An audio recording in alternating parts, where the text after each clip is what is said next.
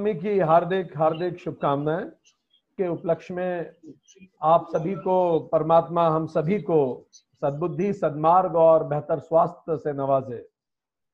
आज का दिन इस प्रोग्राम को शुरू करने के लिए हम लोगों ने इसीलिए चुना क्योंकि राम शब्द दो शब्दों से मिलकर बना है। र और म, र मतलब रवि और म मतलब मुझमें। मेरे अंदर जो सूरज की तरह चमकता है, वही राम है। पुराने जमाने में जब जब बिजली नहीं आई थी भारत में, उस समय रात को जो चौकीदार एक लालटेन लेके उस लालटेन को चारों तरफ़ से कवर कर लेता था। और लालटेन के बीच में एक छेद करता था, गत्ता लगा के उसके बीच में छेद कर देता था गत्ते से। तो लालटेन को पूरा कवर कर देता था और बीच में छेद कर देता था, ताकि उस छेद से रोशनी बीम की तरह निकले। तो मोहित का अगर म्यूट दबाएँगे इसमें कैमरा ऑन करके म्यूट कर लीजिए अनिल शाह जी भी म्यूट कर लीजिए और कैमरा ऑन कर लीजिए। परफेक्ट सो so, वो लालटेन को चारों तरफ़ से कवर करके उसके ऊपर उस गत्ते में एक छेद कर देता था ताकि लाइट की बीम सीधी जाए और वो रोशनी में देख सके। अब उस जमाने में अंधेरे में यदि आपको जाना है और आप अगर चौकीदार के पास जाएँ और आप चौकीदार के पास जाके आप को अगर चौकीदार का चेहरा देखना है तो हम क्या करेंगे? चौकीदार को चेहरा देखने के लिए हमें शायद उसकी लालटेन को उठाना पड़ेगा और उसकी तरफ़ लालटेन को घुमाना पड़ेगा उसके चेहरे की तरफ़। तो आज का जो सेशन है, इसका उद्देश्य भी यही है। वो जो लालटेन है हमारी, जो बाहर की तरफ़ रोशनी दे रही है उसको हम वापस घुमाएँ अपनी तरफ़, अंदर की तरफ़ उसको घुमाएँ। वेदांत का उद्देश्य यही है। आज का जो सेशन है, इसमें हम वेदांत क्या है इसको समझेंगे, अद्वैत वेदांत किसको कहते हैं उस पर बात करेंगे। हम बात करेंगे वेद क्या है, वेदों के क्या अंग हैं, उन सब विषयों पे आज हम बात करने वाले हैं। हमने कहीं सुना था कि एक नाई और एक ब्राह्मण साथ साथ में कहीं जा रहे थे। तो नाई ने ब्राह्मण को कहा, हे ब्राह्मण देव, आजकल दुनिया में इतनी सारी बीमारियाँ फैल रही हैं, इतनी सारी परेशानियाँ पूरी दुनिया में आ रही हैं। मुझे ये बात समझ में नहीं आती कि अगर भगवान है तो कर क्या रहा है। इतने सारे लोग परेशान हैं दुनिया में। मुझे लगता है कोई भगवान है ही नहीं, क्योंकि अगर कोई भगवान होता तो इतने लोग इस दुनिया में परेशान ना होते। ब्राह्मण ने उसकी बात का कोई उत्तर नहीं दिया। कुछ दिनों बाद ब्राह्मण उस नाई की दुकान पे गया। दोनों बैठ के बात कर ही रहे थे कि ब्राह्मण ने सड़क पे जाते हुए एक व्यक्ति को देखा जिसके बाल बहुत बड़े हुए थे। तो ब्राह्मण ने उस व्यक्ति को देख के कहा, यार, इतने बड़े बड़े बाल हैं लोगों के। इस दुनिया में सच में नाई है ही नहीं। फिर एक दूसरा व्यक्ति सड़क पर से निकला जिसके बाल अस्त व्यस्त थे। उसको देख के भी ब्राह्मण ने नाई को कहा, यार देखो, इसके बाल कितने अस्त व्यस्त है। सच में इस दुनिया में नाई का अस्तित्व ही नहीं हो सकता। और बहुत सारे लोग सड़क पे ऐसे निकले जिनके बाल ठीक नहीं थे। हर व्यक्ति को ब्राह्मण देखता और नाई को बोलता कि इस दुनिया में नाई है ही नहीं नहीं तो लोगों के ऐसे बाल तो हो नहीं सकते। तो नाई ने बोला, बड़े अजीब आदमी हो यार आप। अब मैं सड़क चलते के तो बाल नहीं काट सकता ना। मैं यहाँ हूँ, मेरी दुकान है यहाँ। मैं यहाँ बैठा हुआ हूँ। जो अंदर आएगा मैं उसी के तो बाल काट पाऊँगा। जो अंदर ही नहीं आएगा मैं उसके बाल काटूँगा कैसे? जो मेरी दुकान पे आएगा ही नहीं, मुझसे संपर्क ही नहीं करेगा। तो ब्राह्मण ने मुस्कुरा के बोला, ये बिल्कुल वैसा ही है। परमात्मा मौजूद है, पर जब तक हम खुद उससे कनेक्ट नहीं करते तो हम अपने जीवन में दुखों को खुद बोते हैं। हम भी क्या करें? अगर हम कनेक्ट नहीं करेंगे तो परमात्मा का भी कनेक्ट हमसे नहीं होगा। तो वेदांत दोस्तों, उसी कनेक्ट का नाम है। स्वामी विवेकानंद जब दुनिया भर में सेशन लेते थे तो स्वामी जी हमेशा कहा करते थे कि भारत को यदि आप हिंदुस्तान कहते हैं, या आप इस जगह पे रहने वाले लोगों को, या भारत को आप हिंदुस्तान या हिंदू लोगों का राष्ट्र कहते हैं तो हिंदू शब्द तो ईरानियों ने भारत को दिया, क्योंकि वो सिंधु नदी को, सिंधु नदी के पास की जो सभ्यता थी, वो सिंधु नदी नदी को हिंदू कहते थे। तो जो सिंधु के पास में रहते थे, वो सब हिंदू थे। तो उस हिसाब से, उस परिभाषा से तो ईरानियों की परिभाषा से, हिंदुस्तान की ज़मीन पे जितने लोग ले रहते हैं, चाहे किसी भी धर्म, संप्रदाय, लिंग, वर्ण के ही क्यों ना हो, वो सब हिंदू है। क्योंकि हिंदू का मतलब है जो नदी के किनारे, सिंधु नदी के किनारे रहते थे। इंडिया नाम भारत को दिया इंडो ग्रीक ने। ग्रीक आए, उन्होंने इंडस कहा सिंधु को। इंडस के पास रहने वाले इंडिया उसी से नाम बन गया। तो फिर विवेकानंद से पूछा, फिर क्या कहना चाहिए भारत को? तो विवेकानंद ने कहा कि अगर आप मुझसे पूछेंगे कि भारत में रहने वाले लोगों का सही नाम क्या है तो मैं कहूँगा वेदांतिक। वेदांतिक का मतलब फॉलोअर्स ऑफ़ वेदास वो लोग जो वेदों का पालन करते हो। वेदों के फॉलोअर हैं। They are called Vedantic. क्या मतलब है वेदांतिक होने का? थोड़ा सा हम समझें। पहला शब्द आता है वेद। वेद शब्द संस्कृत की विद धातु से बना है। जिसका अर्थ होता है जानना टू नो वेद का शाब्दिक अर्थ है टू नो जानना. तो किसको जानना? तो वेदों का जो बेसिक स्कोप है, वो तीन चीज़ों का है. जीव को, जगत को और जगदीश्वर को. जीव, जगत और जगदीश्वर को जानना ही वेदों का मेल मूल प्रयोजन है. सो वेद का अर्थ है जानना। किसको जानना? जीव जगत और Jagannath. Self surroundings and supreme इनको जानना। ये वेद किसने लिखे? वेद अपौरुषेय है। अपौरुषेय का अर्थ यह है कि अपौरुषेय का अर्थ यह है कि इसको किसी ने लिखा नहीं। किसी गहरी तपस्या में ऋषियों ने जो कुछ महसूस किया, आज वो वेदों के रूप में हमारे सामने आता है। ऋषि शब्द का शाब्दिक अर्थ है वन हु सीज देखने वाला। ये ऋषि शब्द का शाब्दिक अर्थ है। इसीलिए ऋषियों को कहा जाता है मंत्र दृष्टा मंत्र दृष्टा का अर्थ है, जिन्होंने मंत्रों को देखा सियर ऑफ़ द थॉट्स विचारों को देखने वाले। तो ऋषि लोग जब गहरी तप में थे, तब उन्होंने जो कुछ महसूस किया, अपने अंतर मन की आँखों से जो कुछ देखा, उसी को लोगों तक पहुँचाया और आज हम उसे वेद कहते हैं। इसीलिए भारत शब्द जो है, भारत शब्द दो शब्दों से मिलकर बना। भा मतलब उच्च साधना। रथ मतलब इन्वॉल्व सो भारत का मतलब है ऐसी ज़मीन जो गहरी साधना में इन्वॉल्व हो। इसीलिए भरत शब्द का अर्थ होता है वो व्यक्ति जो गहरी साधना में हो। सो भारत और भरत, ये ज़मीन ही वो ज़मीन है। हमारा देश के शाब्दिक नाम का अर्थ ही है वो ज़मीन जो गहरी साधना में हो। तो सबसे सही शब्द ज़मीन के लिए क्या हो सकता है? या तो भारत, या फिर वेदांतिक। ऐसा स्वामी विवेकानंद सोचते थे।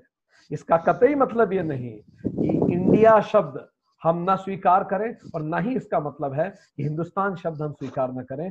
देश हर तरह के, जैसे हमारा दोस्त हमें प्रेम से किसी नाम से पुकारता है तो वो नाम भी हमें अपना लगने लगता है, क्योंकि हमारे दोस्त ने उसे पुकारा और वो भी हमारा ही नाम होता है। तो इस तरह से ऋषि दृष्टा थे वेदों के, सृष्टा नहीं थे। ऋषियों ने वेद सृजित नहीं किए, मंत्र दृष्टा थे, उन्होंने देखा। मंत्र शब्द का शाब्दिक अर्थ क्या होता है? मननात त्रायते इति मंत्र। मननात मन से मंथन करने पर, त्रायते मतलब जो आपकी रक्षा करे वही मंत्र है। इसका मतलब जीवन में जो भी काम आप कर रहे हैं, यदि आप पूरे मन से उसे करेंगे तो वो आपकी सुरक्षा ज़रूर करेगा। भले पढ़ाई करना हो, भले एग्ज़ाम की तैयारी करना हो, भले बिज़नेस करना हो, आप जो भी कर रहे हैं, खुद से पूछिए, क्या मेरा सौ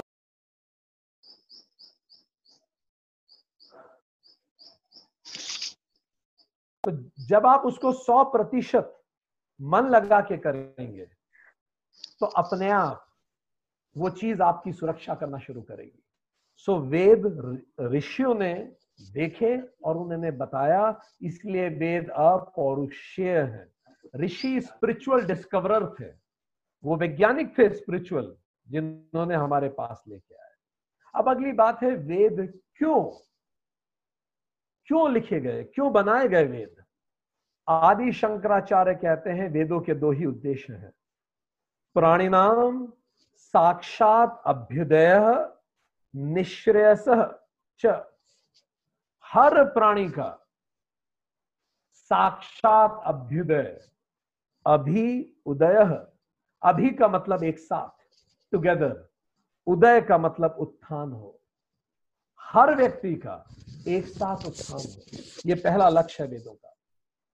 सभी का एक साथ उत्थान होना इसका तात्पर्य हर व्यक्ति का सामाजिक, आर्थिक, मानसिक विकास होना यह है वेदों का पहला उद्देश्य। अभ्युदय जिसको आप कहेंगे प्रॉस्पैरिटी तो जो लोग ये सोचते हैं कि वेद पढ़ना, संन्यास सिखाया जाता है, वो पूरा सम्यक नहीं समझ रहे हैं इस बात को। वेद का एक बहुत महत्वपूर्ण उद्देश्य है, सामाजिक, आर्थिक समानता और विकास करना, अभ्युदय, सभी का एक साथ विकास करना। और दूसरा लक्ष्य है वेदों का निश्चय। निश्चय का अर्थ होता है फ्रीडम, स्वतंत्रता देना हर तरह के डर से। तो कौन सा डर होता है मेरे अंदर? हमारे अंदर दो तरह के डर होते हैं। एक, जब कोई चीज़ नहीं होती तो हमें उसके लिए लालसा रहती है। कि हम उसको पालें। और दूसरा, जब हमारे पास कोई चीज़ होती है तो उसका डर होता है कि हम उसको खो ना दें। तो ये जो स्थिति है कि जो नहीं है, उसको पाने की इच्छा और जो है, उसके खोने का डर, ये हमेशा हमें परेशान करता रहता है। तो निश्चय का मतलब यह है, जब कोई चीज़ आपके पास ना हो तो आप उसके लिए व्याकुल ना हो जाए। और जब कोई चीज़ आपके पास हो तो उसके बारे में सोच के आप डर ना जाए। ये है निश्चय। इस मानसिक अवस्था को भी वेद स्थापित करते हैं। सो अभी तक की समरी करें। वेद शब्द वेदांत वेद से बना। वेद का अर्थ है जानना। जानना किसको? जीव, जगत और जग, जगदीश्वर को। किसने लिखे, अपौरुषे थे, ऋषियों ने जो कुछ देखा, आज हम उन्हें वेद कहते हैं। वेद के वो मंत्र दृष्टा थे। क्यों लिखे गए वेद? तो दो लक्ष्य हैं वेदों को लिखने का। पहला लक्ष्य, अभ्युदय, सभी का विकास होगा हम साथ में बढ़े और दूसरा लक्ष्य निश्रय थोड़ा एक एक शब्द इनको समझ लें। निश्रय का अर्थ करीबन ऐसा है। राजा जनक बहुत महान राजा माने जाते थे। एक बार उनके दरबार में एक ब्राह्मण आया। राजा जनक को माना जाता था कि वो निश्रय की मूर्ति है। निश्रय का मतलब निवृत्ति जीवन से। कोई चीज़ नहीं हो तो मुझे परवाह नहीं। उसकी लालसा नहीं और है है तो खोने का डर भी नहीं। तो जैसे ही ब्राह्मण जनक के दरबार में पहुँचा, ब्राह्मण ने देखा कि जनक तो नर्तकियों का नृत्य देख रहे हैं और आराम से बैठ के मुस्कुराते हुए जनक उनको नाचते हुए देख रहे हैं। जैसे ब्राह्मण पहुँचा, जनक ने स्वागत किया। बोला, महाराज, आप विराजी आप भी नृत्य का आनंद लीजिए। ब्राह्मण ने बोला, मैं इन सब चीज़ों के परे हूँ। और आप कैसे निश्रेय हैं? आप कैसे विदेह हैं? कि आपको अभी भी इन सब में रुचि आती है? ब्राह्मण ने मनी मन सोचा। फिर ब्राह्मण ने बोला, महाराज, आप ही ये नृत्य देखिए, मुझे तो विश्राम करना है। तो जनक ने वहाँ का उनके राजमहल का बेस्ट गेस्ट हाउस खुलवाया और कहा कि जनक को वहाँ आराम के, ये इनको, ब्राह्मण को वहाँ आराम के लिए भेज दीजिए। ब्राह्मण वहाँ आराम करने लगे और बता दिया गया, सुबह सूर्य नमस्कार करते समय, सूर्योदय के समय साथ में मिलेंगे तब बात करेंगे सूर्योदय के समय जनक और साथ में जो ब्राह्मण थे, वो एक साथ गए और उन्होंने सो जब ये लोग सुबह स्नान करने के लिए गए तो जब स्नान करने के लिए गए तो वहाँ दोनों सूर्य नमस्कार कर रहे थे, सूर्य को अर्ध दे रहे थे सूर्य को जल चढ़ा रहे थे। बिल्कुल शांति से राजा जनक और ब्राह्मण सूर्य को जल चढ़ा रहे थे। अचानक एक सैनिक दौड़ा हुआ आया और बोला, महाराज, गजब हो गया। महल में आग लग गई और गेस्ट हाउस वाला पोर्शन पूरा जल रहा है। तो जैसे ही ब्राह्मण ने सुना कि गेस्ट हाउस जल गया, ब्राह्मण एकदम से चिल्ला के उसने महाराज की तरफ़ देख के बोला, अरे महाराज, मेरा तो पूरा सामान वहाँ रखा था। आप किसी को इंस्ट्रक्ट कीजिए और बोलिए कि वो ठीक करें? और जैसे ही ब्राह्मण ने पलट के देखा महाराज को तो महाराज बिल्कुल वैसे ही सूर्य को अर्ध दे रहे थे। क्षण मात्र तक महाराज हिले हो तो उन्होंने अपनी पूरी पूजा अर्चना बिल्कुल शांति से पूरी करी और फिर उन्होंने ब्राह्मण की तरफ़ देखा। ब्राह्मण ने तत्काल जनक के पैर पकड़ लिए और बोला, महाराज, मैं समझ गया। आप क्यों विधेय हैं? क्योंकि आपके पास सब कुछ है पर आपको खोने का तनिक भी भय नहीं। तो निश्रय का मतलब ये नहीं है कि हम कुछ ना कमाएँ। निश्रय का मतलब है हम ये मान के करें सब कुछ, जो कुछ है आज, वो एक ना एक दिन चला जाएगा। तो वेदों का उद्देश्य दोनों है प्रॉस्पेरिटी एंड फ्रीडम ये वेदों का उद्देश्य है। इसीलिए भारत में जितने वेद हैं, ये दो हिस्सों में बटे हुए हैं। पहले हिस्से को हम कहते हैं कर्म कांड एक्शन ओरिएंटेड कर्म कांड और दूसरे हिस्से को कहते हैं ज्ञान कांड कर्म कांड अभ्युदय के लिए है और ज्ञान कांड निश्रय के लिए है। कर्म कांड प्रवृत्ति की तरफ़ ले जाता है प्रॉस्पेरिटी लेके आता है और ज्ञान कांड हमें निवृत्ति की तरफ़ लेके जाता है फ्रीडम दिलाता है। तो दो हैं कर्म कांड और दूसरा ज्ञान कांड कर्म कांड पे हम बात करें। कर्म कांड और ज्ञान कांड में अंतर क्या है? कर्म कांड एक्सटर्नल परफेक्शन की तरफ़ हमें लेके जाता है, ताकि हम बड़ी बड़ी बिल्डिंग्स बनाएँ, हम एक्शन लें। हम कर्म कांड का उद्देश्य है, हम स्वर्ग सृजित करें, स्वर्ग बनाएँ। मटेरियलिस्टिक है कर्म कांड उसमें यज्ञ की वेदी बनाई जाती है, स्वाहा किया जाता है, उसमें बहुत सारे सिंबल्स हैं। ये सब जब आप देखते हैं तो आप समझिए कर्म कांड है।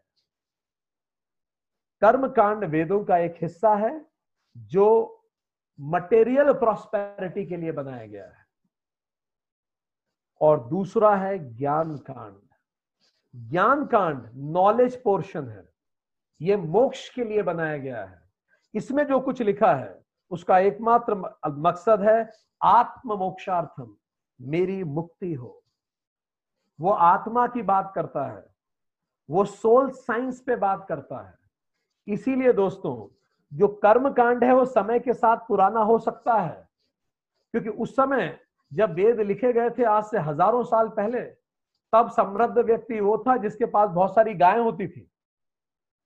आज समृद्धि की परिभाषा बदल गई है।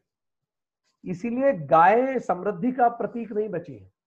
इसीलिए कर्म कांड जो है, वो समय के साथ उनकी प्रासंगिकता बदलती है। पर जो ज्ञान कांड है उसकी प्रासंगिकता कभी नहीं बदलती। ज्ञान कांड का उद्देश्य निश्चय है कर्म कांड का उद्देश्य अभ्युदय है। अब ये जो कर्म कांड है ये तीन हिस्सों में बटा हुआ है।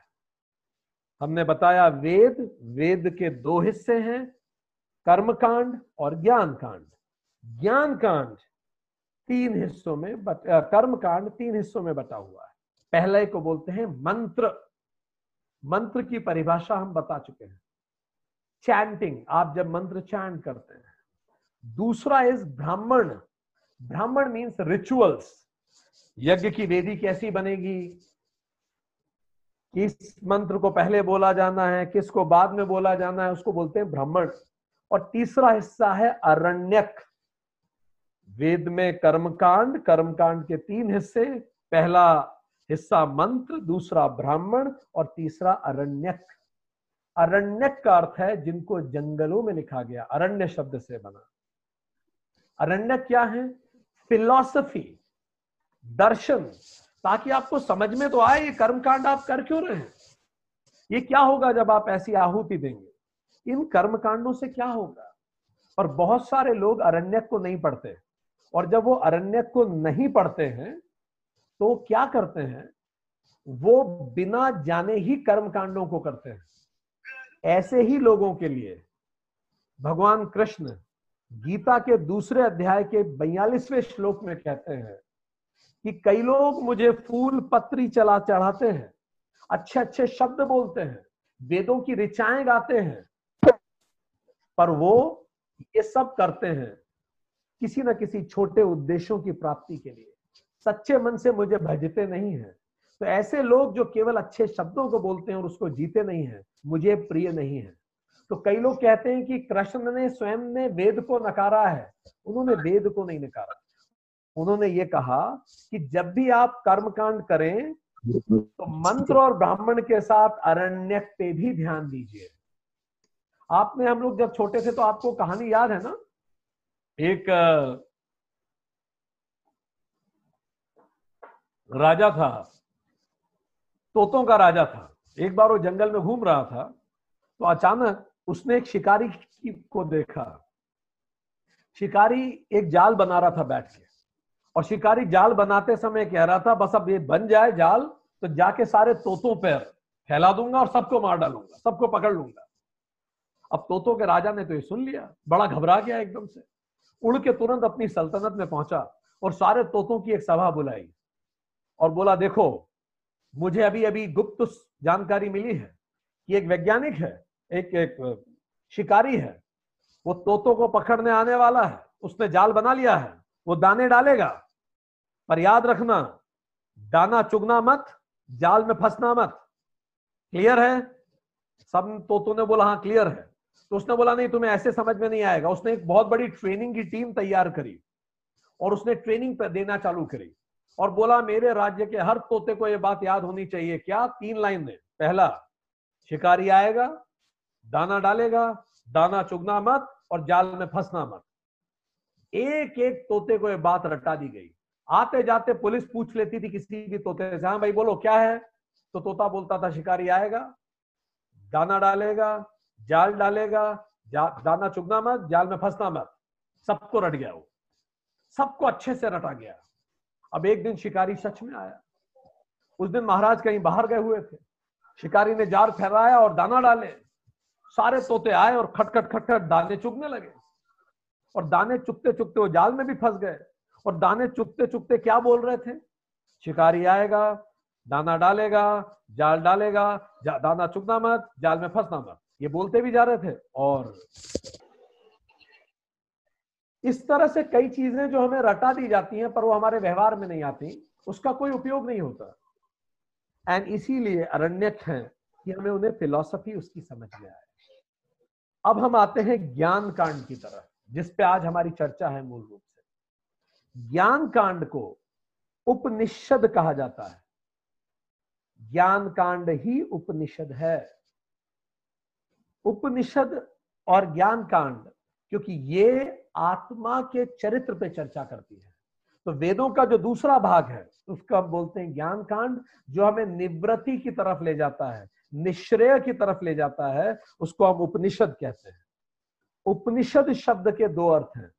उप का मतलब पास में, नी का मतलब बैठना, सद का मतलब उपनिषद नीचे, नी का मतलब नीचे, सद का मतलब बैठना। जब आप गुरु के पास नीचे बैठकर ज्ञान अर्जित करते हैं तो उसी को हम उपनिषद कहते हैं। उपनिषद का एक और अर्थ होता है। वो है, उप का अर्थ है पास में, नी का मतलब निश्चित ही, और सद का मतलब ज्ञान। जब आपको अपने बारे में एक निश्चित ज्ञान मिले, उसी को उपनिषद कहा जाता है। सो उपनिषद का शाब्दिक अर्थ दो है। एक गुरु के पास पास में बैठ के सीखना। इसीलिए हिंदुस्तान के सारे उपनिषद क्वेश्चन आंसर के फॉर्मेट में है। स्टूडेंट टीचर से क्वेश्चन पूछता है टीचर आंसर देते हैं। एंड दूसरा अर्थ है अपने बारे में, जो आपके सबसे करीब है, वो आप स्वयं है, खुद के बारे में एक निश्चित ज्ञान। और दोस्तों, उपनिषद को ही वेदांत कहा जाता है। क्यों? क्योंकि वेदांत जो है ये बाद में लिखे गए। तो कई बार इनको आप कहेंगे एंड ऑफ़ वेदास वेदों का अंत है। कई बार इसको आप ऐसे भी समझ सकते हैं, वेदों का सार है। तो वेदांत और उपनिषद, ये ज्ञान कांड है वेदों का। तो अभी तक हमने बात की, वेद जीव जगत और जगदीश्वर के बारे में बात करते हैं। मंत्र दृष्टा ऋषियों ने उन्हें देखा अभ्युदय और निश्रय के लिए इन्हें लिखा गया। अभ्युदय का मतलब सबका विकास हो, सामाजिक विकास हो, आर्थिक विकास हो, उसके लिए कर्मकांड लिखे गए। और निश्रय का मतलब है निवृत्ति, उसके लिए ज्ञान कांड है। जब हम सबका विकास, अभ्युदय की बात करते हैं तो उस कर्मकांड के तीन हिस्से हैं, ब्राह्मण, मंत्र और अरण्यक। और इनको समझ के ही करना होता है। ब्राह्मण में रिचुअल्स हैं, मंत्र में मंत्र हैं और अरण्यक में उसका दर्शन है, उसका लॉजिक है फिलॉसफी है। और निश्रय के लिए लिखा गया ज्ञान कांड ज्ञान कांड को ही उपनिषद कहते हैं। उपनिषद का अर्थ है गुरु के पास नीचे बैठ के सीखना या फिर खुद के बारे में जानकारी इकट्ठा करना। और उपनिषद को ही हम वेदांत कहते हैं। और अब हम वेदांत के बारे में जानना शुरू करेंगे। सो so, वेदांत शब्द का शाब्दिक अर्थ हमने आपको बताया वेद प्लस अंत जो वेदों के अंत में है जो वेदों का सार है वो ज्ञान जिससे सारा ज्ञान पूरा हो जाता है वही वेदांत है। यहाँ के बाद अब हम बात करेंगे कि वेदांत का मूल स्कोप क्या है। तो वेदांत का भी वही स्कोप है जो वेद का स्कोप है। जीव जगत और जगदीश्वर। पर वेदांत का लक्ष्य वेदों के लक्ष्य से थोड़ा सा अलग है। वेदांत का एकमात्र लक्ष्य है आत्म मोक्षार्थम मेरी मुक्ति। मुझे मोक्ष मिले। मैं हर प्रकार के डर से मुक्त हो जाऊँ। मुझे किसी तरह का किसी चीज़ से डरना स्वामी विवेकानंद जब रॉकफेलर से मिले जो उस जमाने में अमेरिका के रिचेस्ट पर्सन थे रॉकफेलर तो जब स्वामी विवेकानंद रॉकफेलर से मिले तो रॉकफेलर से बाद में पूछा गया कि स्वामी विवेकानंद को एक शब्द में आप क्या बता क्या उनको कैसे डिफाइन करेंगे? तो रॉकफेलर ने कहा अगर मैं स्वामी को एक शब्द में डिफाइन करूँ तो शब्द होगा फियरलेस निर्भीक. रॉकफेलर ने कहा, मैं दुनिया का सबसे बड़ा, सबसे अमीर आदमी हूँ। अच्छे से अच्छा व्यक्ति मेरे सामने आके कॉन्फिडेंस लूज कर देता है। उसको खुद के छोटेपन का एहसास होने लगता है। उसको मुझसे कुछ चाहिए होता है। पर ये जो सन्यासी था, ये ऐसा निर्भीक था। मेरी आँखों में आँखें डाल के उसने बात की। तो एक शब्द जिसमें मैं स्वामी को समझा सकूँगा, वो है फियरलेस और यही जिसने भी वेदांत पढ़ा है दोस्तों अपने आप वो फियरलेस हो जाता है। भले वो बीमारी हो, परेशानी हो, आर्थिक उतार चढ़ाव हो, इसीलिए वेदांत कोर्स शुरू किया गया। ये वो कोर्स है जो हमें निर्भीक बनाता है। अभी हमने अभी तक बात की कि वेदांत का अर्थ क्या है, उनका सब्जेक्ट मैटर क्या है और उनका लक्ष्य क्या है। अब वेदांत इस लक्ष्य को कैसे पाता है? लक्ष्य है आत्म मोक्षार्थम आत्म मोक्षार्थम मेरी मुक्ति, में, मुझे फियरलेस बना दे जो, वही वेदांत है। तो अब ये करते कैसे हैं? तो उसके लिए आदि शंकराचार्य सजेस्ट करते हैं, प्रस्थान त्रय प्रस्थान त्रय। प्रस्थान मतलब जाना, त्रय मतलब तीन। तीन तरीके हैं, तीन रास्ते हैं जिनसे आप वो कर पाएँगे। पहला उपनिषद उपनिषदों का अध्ययन करें। दूसरा गीता। गीता का अध्ययन करें। और तीसरा ब्रह्म सूत्र ब्रह्म सूत्र का अध्ययन करें। सो so, यदि आप कहें वेदांत की प्रतिनिधि पुस्तक कौन सी है तो हम कहेंगे उपनिषद गीता और ब्रह्म सूत्र इन्हीं तीनों को कहा जाता है प्रस्थान त्रय। उपनिषद 200 से अधिक हैं। उनमें से 108 हमारे पास उपलब्ध हैं। उन 108 में से 10 प्रतिनिधि उपनिषद माने जाते हैं। उन प्रतिनिधि उपनिषदों का अध्ययन। गीता जो महाभारत में है, उसके 700 श्लोकों का अध्ययन। और तीसरा ब्रह्म सूत्र जिसमें 555 श्लोक हैं। ब्रह्म सूत्र उपनिषदों का ही निचोड़ है। तो ये तीन मूल रूप से पुस्तकें हैं। तीन मूल प्रस्थान त्रय के रूप में जानी जाती है। हम हमारे वेदांत के इस कोर्स में, जिसको आज हम समझ रहे हैं, पूरे वेदांत के सार का अध्ययन करने वाले हैं। अब इस वेदांत के कई डिविजन्स हुए। कई डिविजन्स हैं वेदांत के। जैसे, पहले को कहा जाता है अद्वैत वेदांत। अद्वैत वेदांत का मतलब दो नहीं है, एक ही है। आत्मा और परमात्मा एक ही है। इसको हम कहते हैं अद्वैत वेदांत।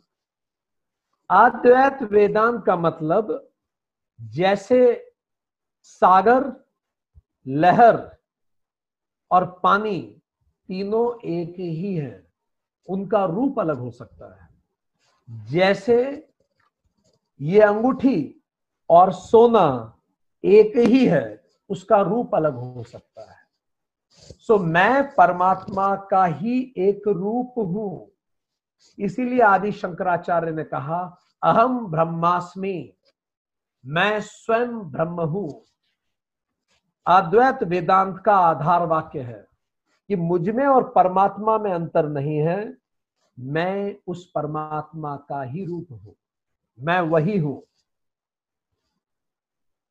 इसके लिए एक कहानी अक्सर सुनाई जाती है। ये बड़ी इंटरेस्टिंग सी ये कहानी है। काशी में एक राजकुमार हुए। आ, ये कहानी काफ़ी प्रचलित है पुराने राज्य में। काशी में नहीं पुराने एक राज्य में एक राजकुमार हुए। वो राजकुमार अपने राज्य के एक पुराने से कमरे में गए। तो जब वो पुराने से कमरे में गए तो उन्होंने देखा वहाँ बहुत सारी पेंटिंग्स रखी हुई थी। तो राजकुमार ने सारी पेंटिंग झटकना चालू करी तो एक बड़ी पुरानी सी पेंटिंग राजकुमार के हाथ में आई। ये जो पुरानी सी पेंटिंग थी, उसमें एक छोटी सी बच्ची की पेंटिंग बनी हुई थी। इतनी खूबसूरत थी वो पेंटिंग कि राजकुमार तो उसको देख के मंत्र मुग्ध हो गए पूरे। बिल्कुल स्पेल बाउंड उसको देखते रहे। इतनी सुंदर वो बच्ची थी। ऊपर टाइटल लिखा था प्रिंसेस ऑफ़ काशी काशी की राजकुमारी। तो उसे यह तो अंदाज़ा हो गया कि ये लड़की हो ना हो, कहीं की राजकुमारी है।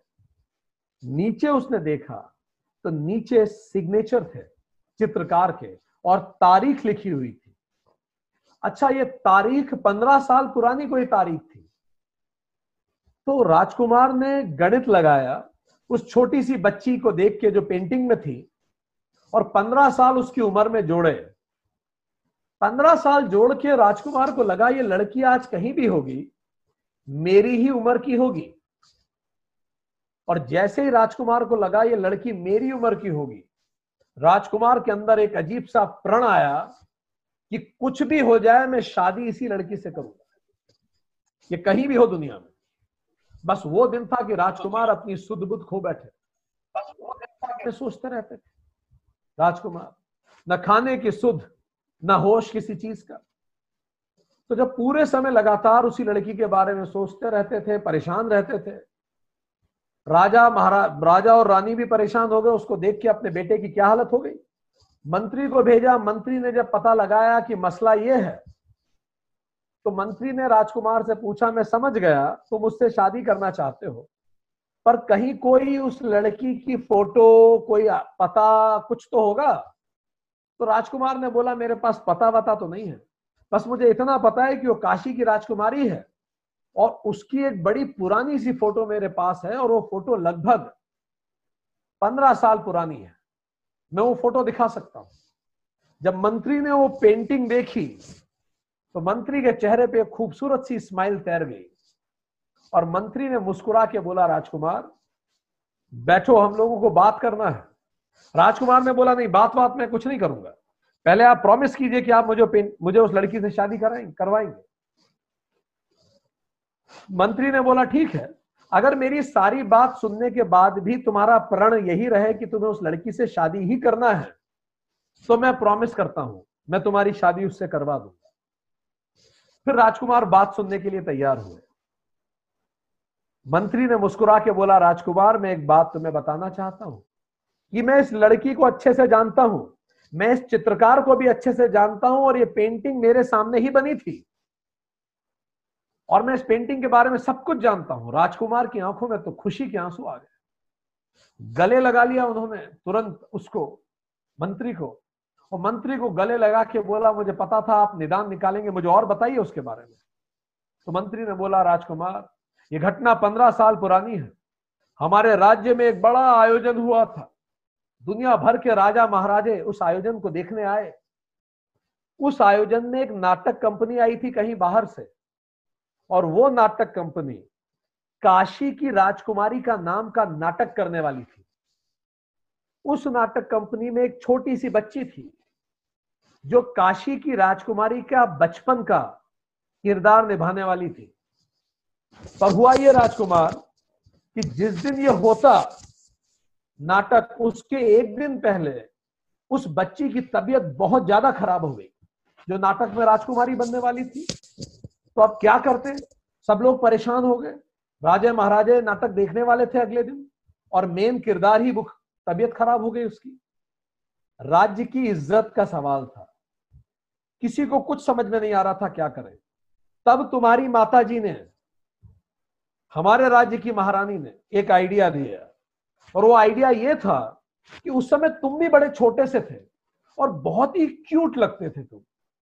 तो महारानी ने कहा, क्यों ना तुम्हें ही विग लगा के राजकुमारी बना दिया जाए? और तुम्हें ही थोड़ी रिहर्सल के बाद उस नाटक में काशी की राजकुमारी की तरह पेश कर दिया जाए? तो अंततः हुआ ये राजकुमार कि तुम्हें ही विग लगा के उस मंच पे उतार दिया गया। तुम ही काशी की राजकुमारी बने और तुमने इतना अच्छा रोल किया। वो नाटक इतना हिट रहा कि उसकी यादगार स्वरूप तुम्हारी एक पेंटिंग ये जो पेंटिंग है, ये एक चित्रकार से तुम्हारी माँ ने बनवाई थी।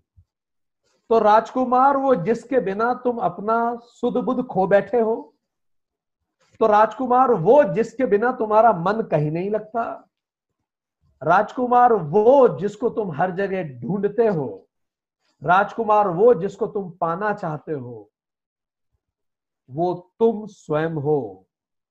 तत्व असी श्वेत केतु। वो तुम ही हो जिसको तुम हर जगह ढूंढते हो। इसीलिए भारत में, व्यक्ति जब मर जाता है, उसके बाद हम बोलते हैं, राम नाम सत्य है। हम कहीं सेशन ले रहे थे, किसी ने पूछा, अगर राम नाम सत्य है और यही सत्य है जीवन का। तो मरने के पहले ही बता देना चाहिए, मरने के बाद बोलते हैं राम नाम सत्य है। तो क्यों बोला जाता है मरने के बाद राम नाम सत्य है? उसका अर्थ यह है कि ये जो व्यक्ति हमारे कंधों पे जा रहा है, इसने अपने करियर में, रिश्ते में, हर जगह इतनी दौड़ा भागी करी ताकि वो शांति और प्रसन्नता को पा सके। और अंततः हर चीज़ ने फाइनली उसको दुखी दिया। और अंततः उसे समझ में आया, अगर कहीं दुनिया में शांति है तो केवल मेरे अंदर है। राम शब्द दो शब्दों से मिलके बना र और माँ। रवि जो मेरे अंदर है। और मुझे समझ में आया, मेरे अंदर से अगर मैं शांत हूँ तो ही शांत हो सकता है। परिस्थितियाँ कभी ऐसी नहीं आने वाली कि सब कुछ ठीक हो जाएगा ऐसा ना आज तक कभी हुआ है, ना कभी होगा। अगर हम किसी ऐसे समय की इंतज़ार कर रहे हैं कि सब कुछ ठीक हो जाएगा, तब मैं मुस्कुरा के खुश रहने वाला हूँ तो कभी नहीं आएगा। यही उपनिषदों का संदेश है कि आपके अंदर अद्वैत वो कोई दूसरा नहीं है दो नहीं है आपके अंदर ही है। सो so, ये इसको शंकराचार्य की विचारधारा है अद्वैत वेदांत। पर उसके बाद सैकड़ों सालों बाद रामानुजन आए। रामानुज ने कहा कि अद्वैत तो ठीक है पर उन्होंने एक नई विचारधारा दी जिसको कहा जाता है विशिष्ट अद्वैत। विशिष्ट अद्वैत का मतलब आत्मा परमात्मा एक नहीं है। आत्मा परमात्मा का ही एक हिस्सा है।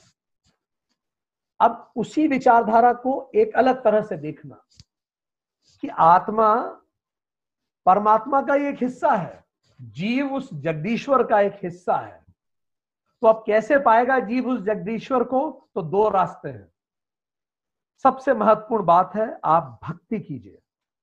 आप पूरी तरह से अहम का त्याग कीजिए और समर्पण कर दीजिए। इसी को आज आप श्री, आप उनको श्री वैष्णव संप्रदाय देखते हैं। वैष्णव संप्रदाय क्या है? भक्ति आधारित संप्रदाय। पूर्ण समर्पण और अहंकार का त्याग से जब आप भक्ति करते हैं तो आप उसे पा जाते हैं। ये रामानुजन ने कहा। उसके बाद वल्लभाचार्य आए।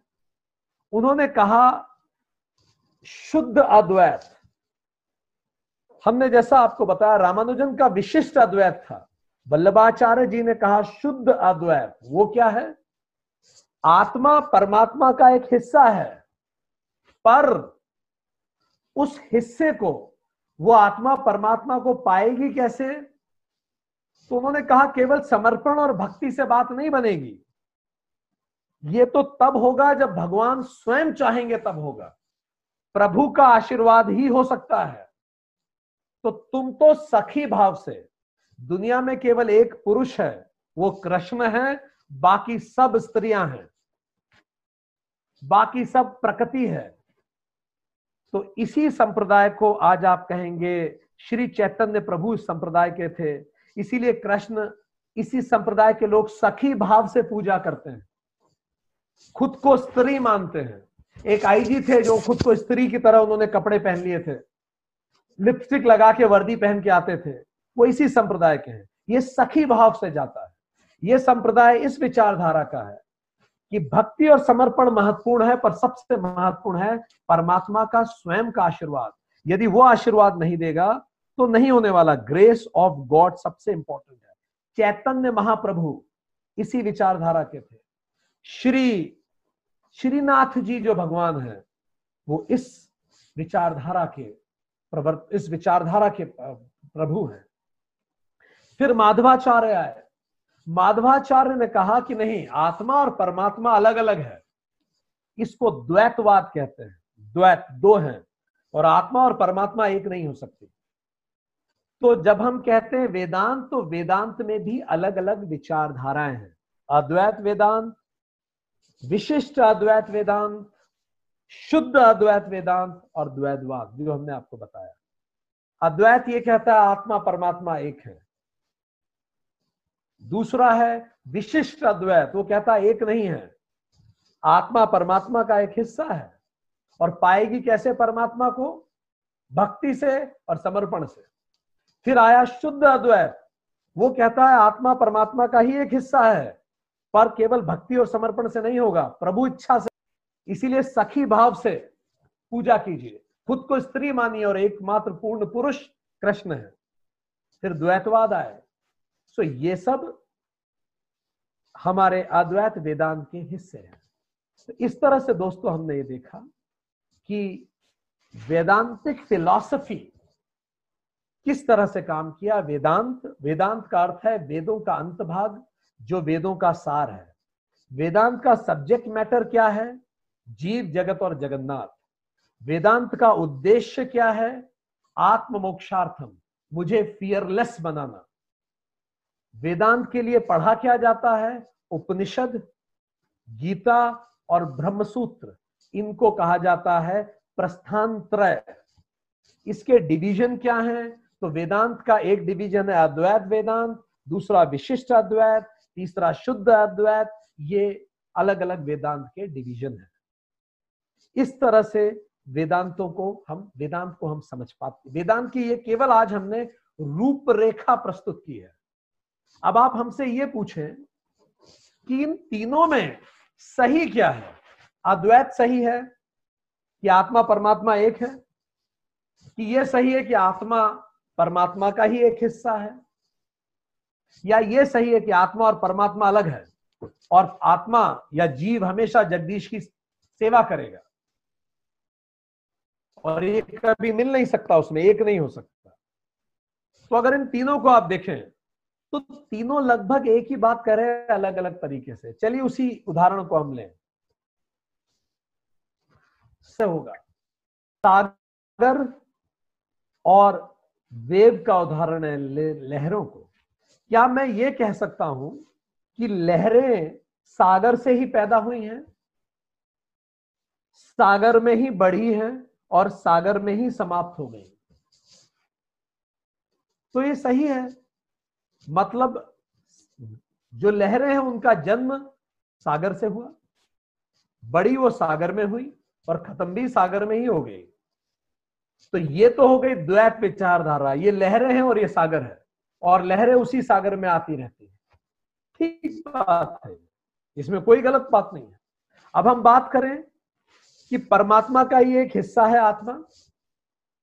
तो अगर मैं ये कहूँ कि जो लहरें हैं, वो सागर का ही तो एक हिस्सा है तो भी बात सही है। पर अगर मैं ये कहूँ कि लहरें ही सागर है और सागर ही पानी है और तीनों पानी ही है तो भी सही है।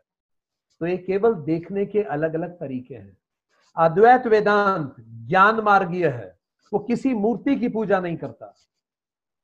विशिष्ट अद्वैत भक्ति मार्गीय है। वो कृष्ण को घर में लेके जाएँगे।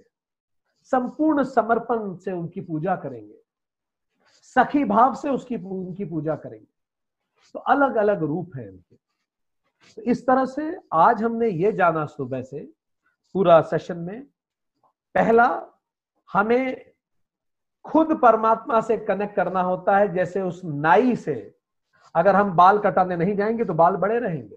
और इसीलिए ज़रूरी है कि लालटेन अपनी तरफ़ घुमाएँ, अंदर की तरफ़ देखें और अंदर की तरफ़ देखने के लिए ही वेदांत रचित हुए। हिंदू शब्द ईरानियों ने दिया, इंडिया शब्द इंडो ग्रीक ने दिया, भारत के लिए सही शब्द भारत भी लगता है। जो उच्च साधना है और स्वामी विवेकानंद कहते हैं अगर मुझसे पूछो तो मैं वेदांतिक कहूँगा। क्योंकि वो लोग जो वेदों का अनुसरण करते हैं वेद शब्द संस्कृत के विद से बने विद का अर्थ है जानना किसको जानना? जीव को जगत को और जगदीश्वर को। खुद को sir, self surrounding and supreme किसने बनाए वेद? ऋषियों ने बनाए। ऋषि शब्द का अर्थ होता है जिन्होंने देखा। वो दृष्टा है सृष्टा नहीं है। उन्होंने देखा और सुना, इसीलिए वेदों को श्रुति कहते हैं। इसीलिए हम कहते हैं, वेद अपौरुषेय है। इसलिए ऋषियों को कहते हो, मंत्र दृष्टा है। मंत्र क्या है? जो भी आप मननात त्रायते इति मंत्र, जो भी आप मन से करें, वही तो मंत्र है। वेद लिखे क्यों गए? शंकराचार्य कहते हैं, दो कारण। प्राणिनाम साक्षात अभिदय, अभि प्लस उदय। सबका एक साथ उत्थान हो। निश्रेयस और दूसरा सब एक साथ मुक्त भी हो जाए। जब तक जिए सोशो इकोनॉमिकल पॉलिटिकल ग्रोथ हो हम सबकी एक साथ, अभी मतलब साथ में, उदय। पर साथ में हम फियरलेस रहे। प्रवृत्ति भी हो हमें पर हमें निवृत्ति भी हो साथ में। तो प्रवृत्ति कहाँ से आएगी? उसके लिए वेदों में कर्मकांड लिखे गए। कर्मकांड के तीन हिस्से, पहला मंत्र, दूसरा ब्राह्मण, जिसमें रिचुअल्स हैं। और तीसरा अरण्यक, जिसमें उसकी फिलॉसफी है। पर अगर आप बिना जाने इन कर्मकांडों को करते हैं तो गीता में स्वयं कृष्ण कहते हैं, इसका कोई उपयोग नहीं। जब तक भाव नहीं आएगा, भगवान भी नहीं आएगा। इसीलिए उसको समझ के करने के लिए अरण्यक लिखे गए और इसीलिए हमने बात की कि शिकारी आएगा, जाल बिछाएगा, ऐसे रटने से चीज़ों से कुछ नहीं होगा। स्वामी विवेकानंद भी कहते थे, मंत्र रटने से कुछ नहीं होगा। भाव महसूस करना इंपॉर्टेंट है। आप फुटबॉल खेल के गीता को समझ सकते हैं। इससे बेहतर, वो बेहतर है अगर आप गीता को बिना समझे रट लें तो। इसीलिए स्वामी चिन्मयानंद के पास एक बंदा गया। उसने बोला, स्वामी जी, मेरे जीवन में बहुत दुख है, मैं क्या करूँ? तो स्वामी जी ने बोला, बेटा, तू गीता पढ़ जा, सारे दुख दूर हो जाएँगे। वो बंदा एक बार नहीं, दस बार गीता पढ़ गया, पर कुछ नहीं हुआ। वो वापस स्वामी जी के पास गया, बोला, स्वामी जी आपकी बात मानकर मैं दस बार गीता से गुजर गया, पर कुछ नहीं हुआ। स्वामी जी ने मुस्कुरा के बोला, बेटा, इससे कतई फ़र्क नहीं पड़ता कि तू जीवन में कितनी बार गीता से गुजरा है। फ़र्क इससे पड़ता है कि क्या गीता तेरे जीवन से एक बार भी गुजरी है? इसीलिए अरण्यक है, ताकि हम उसे समझ पाए। पर फिर निश्रेय का क्या करें? टोटल फ्रीडम के लिए क्या करें? तो उसके लिए लिखे गए ज्ञान कांड जो आत्मा की बात करते हैं, जो परमानेंट है कर्म कांड तो समय के साथ बदल सकते हैं, पर ज्ञान कांड का ज्ञान एक्टर्नल है। उन्हीं को उपनिषद कहते हैं और उन्हीं को वेदांत कहते हैं। उपनिषद मतलब गुरु के पास नीचे बैठ के समझना या फिर खुद के बारे में जो निश्चय ज्ञान हो उसको जानना। वेदांत का अर्थ है वेदों का सार वो उसका भी विषय वस्तु, जीव जगत और जगदीश्वर है, पर उसका लक्ष्य केवल आत्म मोक्षार्थम है कि मुझे किसी का डर ना हो, जैसे स्वामी विवेकानंद थे और जैसे काशी की राजकुमारी, कि वो तुम ही हो जो तुम्हारी खुशी को निश्चित कर सकता है। जैसे हमने बात की थी विवेकानंद के बारे में, जैसे हमने काशी की राजकुमारी की ही बात की थी। फिर हमने बात की कि तीन पुस्तक उसके लिए महत्वपूर्ण है, उपनिषद, दस प्रिंसिपल उपनिषद गीता और ब्रह्म सूत्र जिसमें 555 श्लोक है। फिर हमने बात की है वेदांत के तीन हिस्से हैं। एक तो होता है अद्वैत वेदांत, शुद्ध अद्वैत जिसको कहते हैं। किसी ने कहा विशिष्ट अद्वैत, किसी ने कहा शुद्ध अद्वैत। इनमें अंतर क्या है? एक कहता है आत्मा परमात्मा एक है, अहम ब्रह्मास्मि आदि शंकराचार्य। पर रामानुजन कहते हैं कि नहीं, परमात्मा का एक हिस्सा है आत्मा, और पाएगी कैसे? भक्ति और समर्पण से। फिर आए वल्लभाचार्य, शुद्ध अद्वैत, उन्होंने कहा, भक्ति समर्पण से ही नहीं, परमात्मा की कृपा होनी चाहिए, सखी भाव से पूजा कीजिए, खुद को गोपी मानिए, राधा कृष्ण, राधे राधे करके पूजा कीजिए, क्योंकि एक ही पुरुष है धरती पे, वो है कृष्ण. फिर आया द्वैतवाद माधवाचार्य, उन्होंने कहा कि नहीं नहीं, आत्मा परमात्मा अलग है, दास भाव में पूजा कीजिए, दासो हम, और कभी मिल नहीं सकता। इस तरह से अलग अलग विचारधारा। इसमें से सबसे सही कौन सी है? सारे सही हैं। बस देखने का नज़रिया अलग अलग है। तो दोस्तों, आप सभी को हम साधुवाद देते हैं कि ये करीबन तीन हज़ार ईसा पूर्व का ज्ञान, वेदांत, का आज जिसकी हमने रूपरेखा रखी है केवल, अगला सेशन में हम इसके एक एक पहलू को खोलेंगे। अगले सेशन में हम इंसान के जीवन के चार गोल पे चर्चा करेंगे, पुरुषार्थ पे चर्चा करेंगे। और हम सजेस्ट करेंगे कि अगर आपके बच्चे हो तो वो भी बैठ के इसको देखें। क्योंकि अगला सेशन पुरुषार्थ से संबंधित है। पुरुषार्थ का मतलब हाउ टू एक्ट हम अब कर्मकांड की तरफ़ जा रहे हैं। एक्ट कैसे करें? पर हम कर्मकांडों को अरण्य के साथ पढ़ेंगे, ताकि आप जान के अभिभूत हो सकें कि उस जमाने में हमारे ऋषियों ने कितना महान दर्शन दुनिया के सामने बताइए आज के लिए धन्यवाद।